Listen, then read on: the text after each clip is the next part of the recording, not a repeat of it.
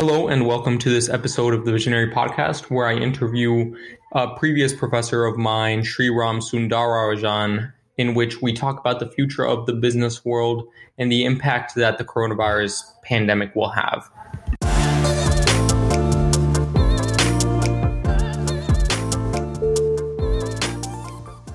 I recently had the pleasure of taking a class on management consulting with Sriram Sundararajan, He's a professor at Santa Clara University at the Leavey School of Business.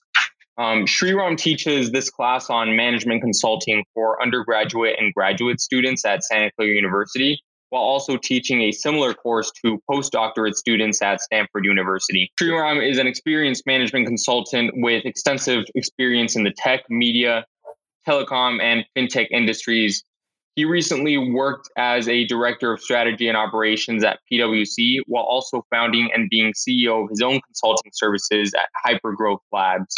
In short, Sriram is a digital strategist here to talk to us about the future of consulting and tech and what he thinks how uh, about how the world is evolving in the current state that we are that we find ourselves in. Uh, Sriram, thank you for joining us today for our second episode of the Visionary Podcast. I'm really excited to have you here today so you can share your knowledge with us. Thanks for having me here in your podcast, Alan. Yeah, so uh, let's start off by having you tell us a little bit about, about yourself and where you are in life and, and what was your career path to get to where you are. Oh, well, absolutely. Um, my journey in and out of consulting had a lot of pivots. Um, I was actually trained as a computer science engineer in my undergraduate program when I landed in the States in 99. And like more, most consultants, I do not have a traditional entry point into consulting from MBA or a grad school. That's normally how consultants come in uh, into a career in consulting. Uh, it so happens that my initial foray into consulting was on the technical side when I was a product engineer and I wanted to move to the West Coast. I was actually in Chicago at that time the weather, as you know, gets really bad. So I wanted to change, uh, shift in uh, weather. So at that time, you know, the company I worked for offered me a chance to join their IT consulting team in the West Coast. I took a leap of faith and switched into management consulting. Uh, needless to say, it was a great experience working with clients to solve their business problems, leveraging technology. Uh, but once I did my MBA at Santa Clara University, I was motivated to take up industry roles and join a tech company in the Silicon Valley this move, you know, again, a leap of faith proved to be a great decision as I got the opportunity to work closely on the business and the ops side of emerging tech, such as cloud and, you know, SaaS, which was emerging at that time back you know, in 2008, 2009. And this helped me land a management consulting job at a boutique consulting firm. They sought me out and it was a great fit. And you know, one thing led to another, and I landed at PwC in their management consulting practice, advising clients on their business strategy. And then on, it's no looking back. I mean, there's there's no doubt that you've you've had a lot of experience and and done a lot of things over the over the years. Um, one thing that I want to point out is that you got your MBA from Santa Clara. That's um, right. But why exactly did you did you come back to Santa Clara? Was it the community, or what attracted you the most?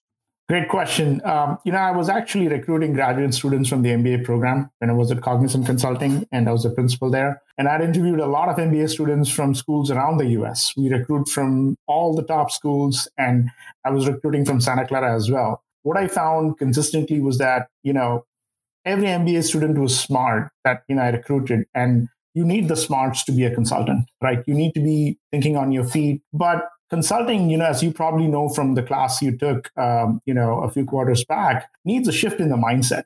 You need to have a very strong consulting mindset, or in other words, a very consult, you know, have a consulting DNA. Uh, this is not something that folks normally came equipped with. They, you know, go through case studies, they learn through the curriculum what they need as far as the basics go, but then you need to bring it all together right? And the course, you know, that I created, it's a first of a kind course. I took it as a challenge and an opportunity actually to design this course specifically for, you know, the Leavey School of Business at SCU. And the head of management department at that time, Terri Griffith, she was very supportive I got some very good feedback when I discussed with some of the students in the Allen. Um, I took the feedback, fine tuned the curriculum and the and the um, syllabus for this course. Uh, there was tremendous interest in the course when I offered this back in 2014, 2015 timeframe. Uh, since you know then this course has also been offered to undergraduate students like yourself, for instance. And we also have consulting firms recruiting from Santa Clara University for the uh, from the undergraduate program. So the you know this this was a very natural fit. Um, i have to admit that as an alumni and as a faculty my experience working with the community when it was you know whether it was receiving feedback or uh, trying to improve the course has been phenomenal. We have a great community of alums students and faculty here and this network is our strength.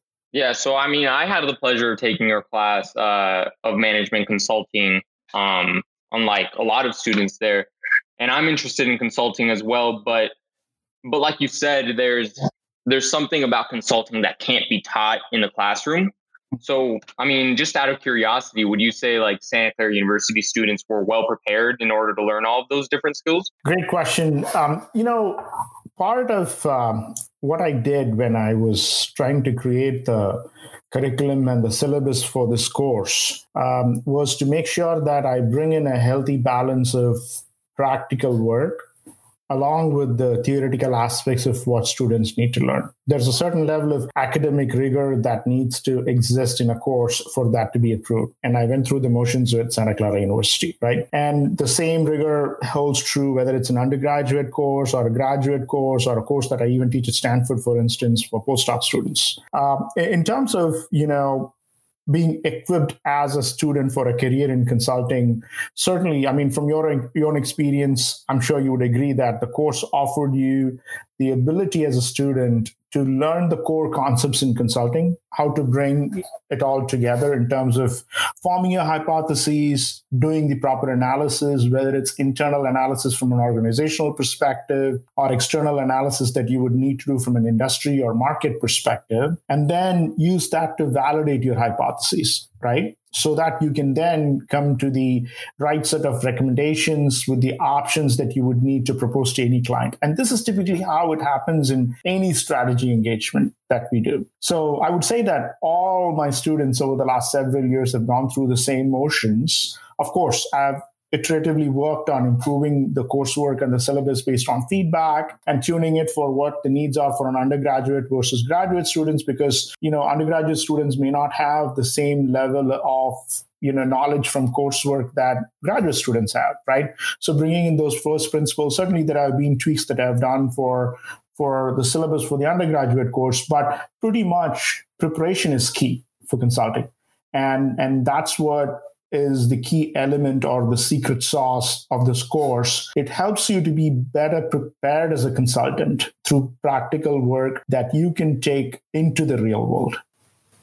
Yeah, thank you for that. Thank you. I appreciate that. Um, from a, I mean, right now we're living in a in a world, you know, through a pandemic that has um, made us confront challenges that that we never thought we would have to before and and it's impacted the business world in a very specific way as well.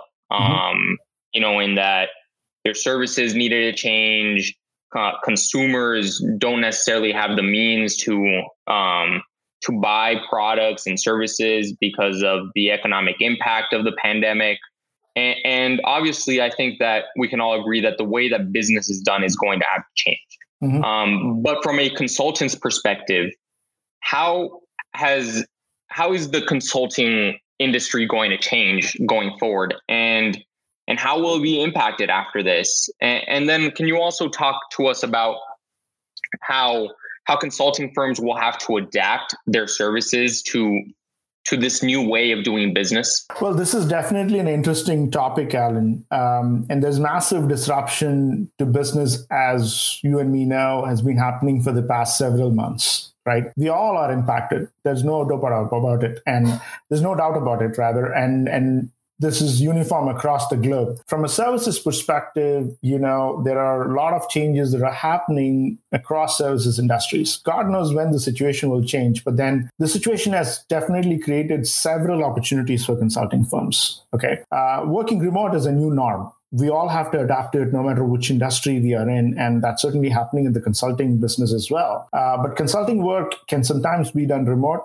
can sometimes be done in person, but is most effective when it's done in person. But certainly, you know, as a consultant, I've had to change the ways I work so that I can talk to my clients, interact with my clients, and collaborate with them in a very effective way. If I have to interact with any team members, certainly I have to adjust myself to this new norm and make sure that we all are successful as a team and that teamwork is something that's very essential uh, but going back to the you know your question on what consulting firms you know have to do and what businesses have to do changing to this new norm that creates the need for you know more consulting help. Uh, one of them is around workforce readiness, given the pandemic situation and the business continuity that is needed. Right? If you think about it, there's you know planning that needs to be done for the future of work, which involves creating a hybrid workforce with human and digital workers. And the reason I say digital workers is you know three, four years back, chatbots were coming in in a big way. They had their ups and downs, but then now you know, with artificial intelligence and advances, virtual assistants have become more common, i.e., there is now a digital worker that can actually support you and me in our tasks, right? Think of them as the Alexas and the, you know, Google assistants of the corporate world. And, and to design this digital worker requires some skill, right? So companies have to embrace that and make sure that they are creating this digital workforce uh, to offer the support needed for human workers, okay? And and for them to collaborate, you know, vice versa, you know, with each other. Um, and as you remember from the class, future of work is a huge topic of interest for me. I have been stressing in various forums on how AI and automation have to be embraced as a critical success factors in this future of work, both for businesses and for consulting firms, because our clients are trying to embrace this new norm. And as consultants, it's our responsibility to support them in this journey. And we are here in this COVID situation, and, and AI and automation have become a necessity now. It's not a luxury anymore. Okay. There, there are, you know, no more trends like AI and automation out there in the future. It's here and now, right? And this is creating a need for consultants to be equipped to help their clients. The other area, you know, that you you probably uh, are aware from my classes around regulation and how regulation creates the need for consultants. The post-COVID situation, how states and the federal government are uh, defining regulations to open up the business, to reopen the business and, and reopen the economy has created a great deal of stress on organizations. How are businesses going to understand what are the needs around the regulation they need to plan for? How do they plan for operations? right mandated by these regulations for them to reopen right and there are so many regulations at play here at a city level at a you know federal level or a county level right? So too many entities involved here. So there's a need for consultants to help their clients think through this. And, and this has emerged as another area that consultants are actively being involved in across the globe, doubling down on their expertise to help clients think through the strategy and the operating model needed to, you know, operate in these uncertain terms, right? That's, you know, my take on this. Yeah, that's very interesting. That's very interesting. Um, you know, you, you did mention the the idea of the future of work. Um, and I'd like to touch on that uh, a little bit. So right now, you know, we're getting accustomed to working remotely, something that, you know, five months ago, we wouldn't have imagined that we would have been in the situation. But yet now it's become super normal and something that we've seen as becoming super efficient as well. But from your perspective, like what's the what what are the strengths and weaknesses of remote working and and how does this affect the way that businesses operate? Great question alan. Um, i think i you know briefly mentioned about future of work but you know supporting a new you know remote workforce for instance has the, the norm that organizations have to embrace get adjusted to quickly uh, this is creating a need to plan for your workspace at home. Like, for instance, you can imagine your workplace uh, being ergonomically sufficient for you to operate when you are in your office.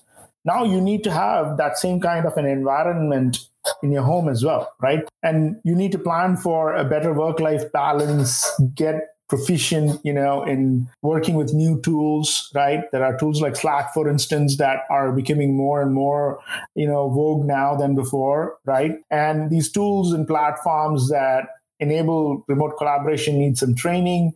You need to understand the etiquettes that are involved when you're participating in video calls. And there's a huge need for remote workers to embrace this. And, and there's also a need for remote workers, us as remote workers, to uh, embrace uh, a better discipline uh, in our work and personal life because there's no more uh, nine to five. There was never a nine to five, you know, job, uh, you know, in the last decade or, or two.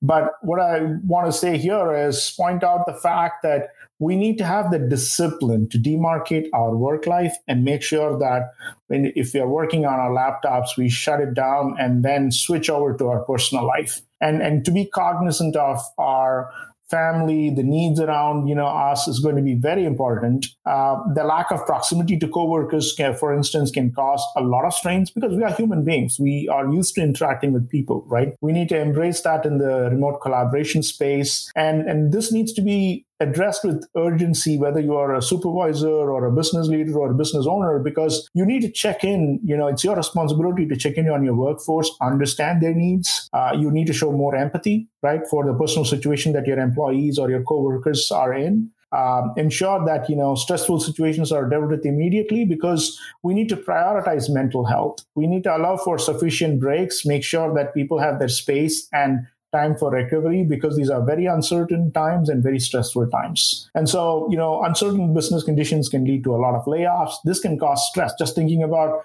a friend or a coworker losing their job can can cause stress on on the person, right, themselves. So, um, if you know you you want to be better equipped to work in this remote situation you need to make sure you focus on your mental health and make sure you have a balance between your work life and your personal life. And also you know these being uncertain business times you need to you know be sure about what your next steps are in case you are impacted as well right? This is probably a good time for uh, you know everyone to open up that old resume and put in the effort to update it keep yourself relevant, learn new skills, practice meditation to manage stress, learn those soft skills. There are a lot of courses that are being offered.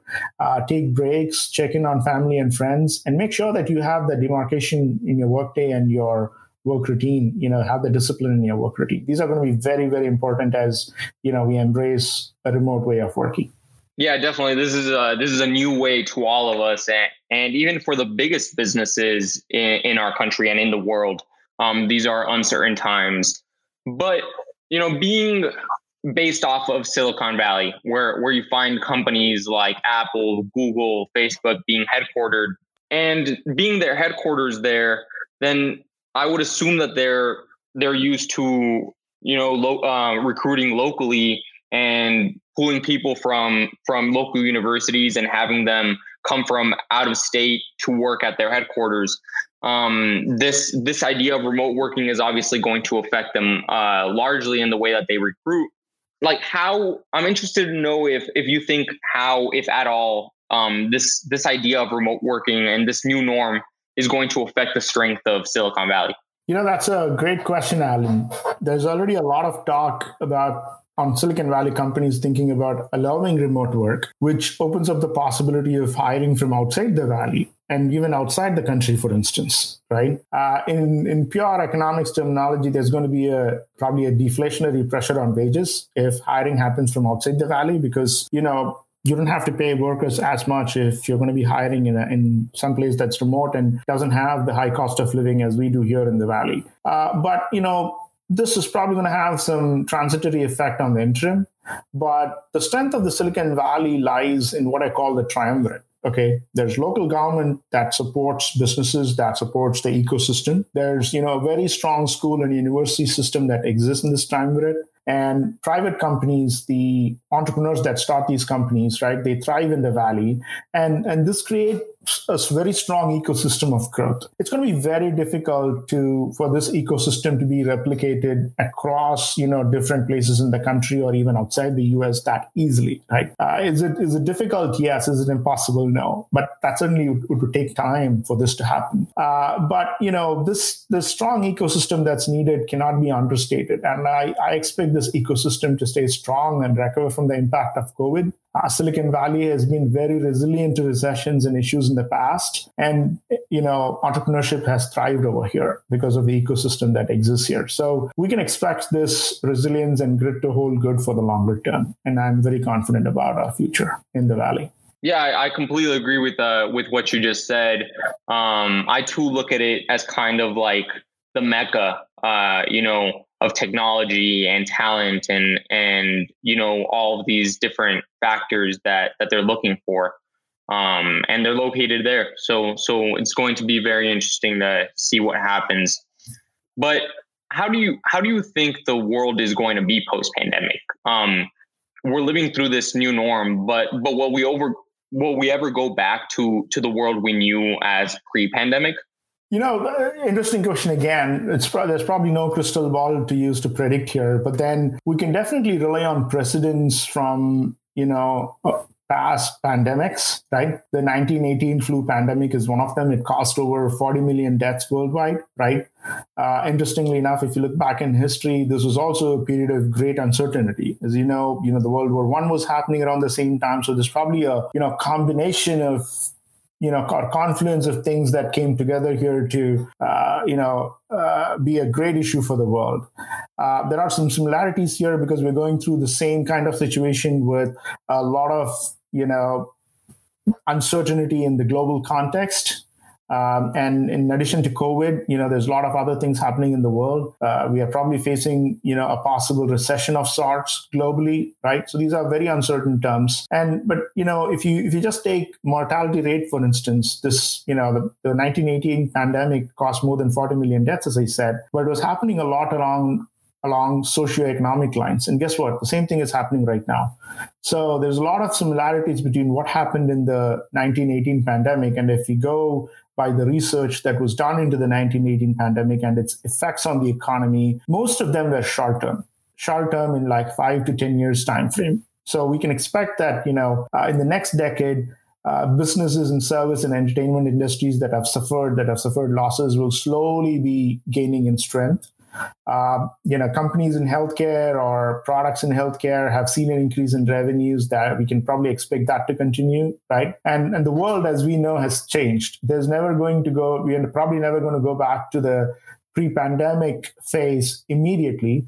But over a period of time, you know, um, our consumption has certainly gone down. This mirrors what happened in 1918, and this has a very cyclical effect on the economy as the GDP contracts. Uh, there's massive impact that happens across you know uh, industries and across the globe and, and what happens is it's, it's going to be very difficult to predict human behavior. And, and what we should expect is from the 1918 pandemic, the, the impact that happened to the urban population is going to uh, probably reflect itself again. And there's going to be a massive shift in behavior of people in urban communities. And, and life, as we know, in the next decade is going to be completely different. It will be totally different for urban communities more than rural communities, probably because of the density of population involved and the nature of businesses that are here than in rural communities. Eventually, things may come back to normal, but it's going to be a question of when. Hope that makes sense. Yeah, definitely. Uh, um, I see what you're what you're saying in that in that this pandemic um, definitely marked a a very significant change in in, in our world and, and what we're seeing. Um, I don't want to ignore your expertise and your knowledge on on tech so, so let's talk a little bit about technology, um, technology, and and what you think about where the world is going in in, in that sense. So, AI, VR, AR, um, all of these new new technologies, um, they're they're going to shape our lives moving forward more and more. So, so what is the biggest uh, change that that we don't see coming that we should be expecting?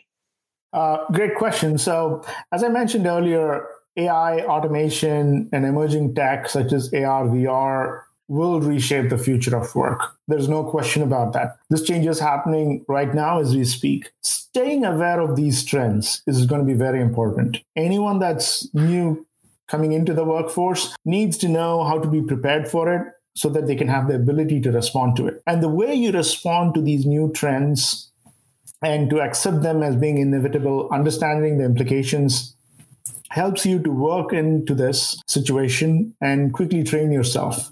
so that you can apply these new learnings, whether it's in tech, into your digital work life. And that's going to be very important. The sooner you embrace the disruption, the better is your chance of survival. So don't be blindsided by it, would be my advice. Uh, embrace the change, uh, but most certainly be prepared for the change. Yeah. Um, I mean, definitely one of the one of the industries um, or the service industry per se it is being hit very hard during this pandemic because they're more used to you know having that physical interaction where where they can show their customer service uh, in person etc um, how how would you say that technology can help the service industry moving forward? And, and how is this pandemic um, going to change that? And and kind of force them into adopting these these new technologies that that are improving. Of course, uh, if you if you look at uh, some of the service industries, for instance, banking is a great example. There is a seismic shift happening happening in banking because of the pandemic you and me probably are used to going into a bank and transacting. Now everything has got to be done remotely, right? You can probably like drop your checks remotely. There's no issue with that. Uh, subject to a certain cap, you know, you probably don't even need to, go, physically into an ATM, for instance. You can transact cashless, and so uh, there, there's an there's an impact that's, as I said, transitory uh, for the interim. But then um, there's a seismic shift in with respect to how technology is being adapted or adopted. And services sectors such as nursing have seen a very you know large increase in demand for such labor. And the lack of scale because of labor shortages is huge. Healthcare as a space along with banking you know has been ripe for disruption for a long time. And and telemedicine for instance uh, which used to be a very small offering in a healthcare setting prior to this pandemic has taken a very important role now. And that's a very prominent role. And that's just because consumers, you know, like you and my, me and, you know, medical professionals are embracing this new norm of social distancing. And, and technology such as telemedicine is allowing for a safe and more efficient ways for providing these medical services. And going back to the point about, you know, AI, AR, and VR, uh, rapid diagnosis is now possible because of AI right and and you know no more is a human going to be the only person you know that's going to be involved in making a decision around a diagnosis for instance. Ai can certainly help in pitch in and help the doctor or the surgeon with making the recommendations. Uh, augmented reality and virtual reality you know ar vr in short uh, is playing a very vital role in training physicians in complicated surgical procedures. I was in Oculus Connect last year and I noticed how uh, there are now increased applications of AR, VR in surgery, for instance. And, you know, as as surgeons need to prepare for procedures they would need data overlays they would need visual overlays of situations to familiarize familiarize themselves sorry in in, in before they go in for training procedure right uh, or they even go for, before they go for a surgery and and this is now been made possible because of the augmented and virtual reality that can that exists today. And this saves time. The benefits are immense. It increases the efficacy of the surgery, and most importantly, delivers better quality outcomes for patients. And you know, this is just in healthcare, right? If you take banking or financial services, automation is just sweeping the vertical in a big way conversational AI is now a big thing where interactions can be managed using digital workers. Companies such as Rely, for instance, which is in the conversational AI space, uh, allow for like quicker deployment of virtual assistants due to low code or no code, which means that you're not looking at a year long implementation of a platform, right? It's going to be in like a few weeks. And, and this helps organizations realize faster time to value. Digitization in the services industry from adopting applied AI and automation is a massive disruptive force. And anyone who's entering the workforce right think about you know folks like you and me that probably are in the workforce or you know are trying to get trained we need to stay relevant. And the only way to do this is to make sure we are aware of the latest digital platforms. Yeah so i mean going off of what you said about us having to stay relevant I definitely think that this uh, pandemic kind of accelerated the change that that we should have seen five years from now, or or maybe even ten years from now. That that we're actually being forced to adapt in, in today's world. Uh, and and I want to go back into what you said about banking and, and how that industry is changing. And, and, connected to that, we see the rise of um, financial technology, or or in short, fintech, as we call it. And, and I know you're an expert in that area, so so I wanted to wanted to talk about this. Um, it's interesting to see the change that we're seeing in today's world from moving away from physical cash more and more each day to to seeing more online transactions and more applications like Venmo, PayPal, you know, um, Cash App, etc. So, so how does this uh, pandemic benefit the the fintech industry, and, and how will they adapt to the changes um, that we're seeing d- during um, the coronavirus pandemic? Oh boy, you're certainly hitting high notes with respect to topics that I love to talk about. Uh, you know, as humans in society, um, we've always had a fascination for cash. Like, who doesn't, you know, uh, like cash or didn't have a piggy bank to store money in, right? So we've always had this fascination for physical money.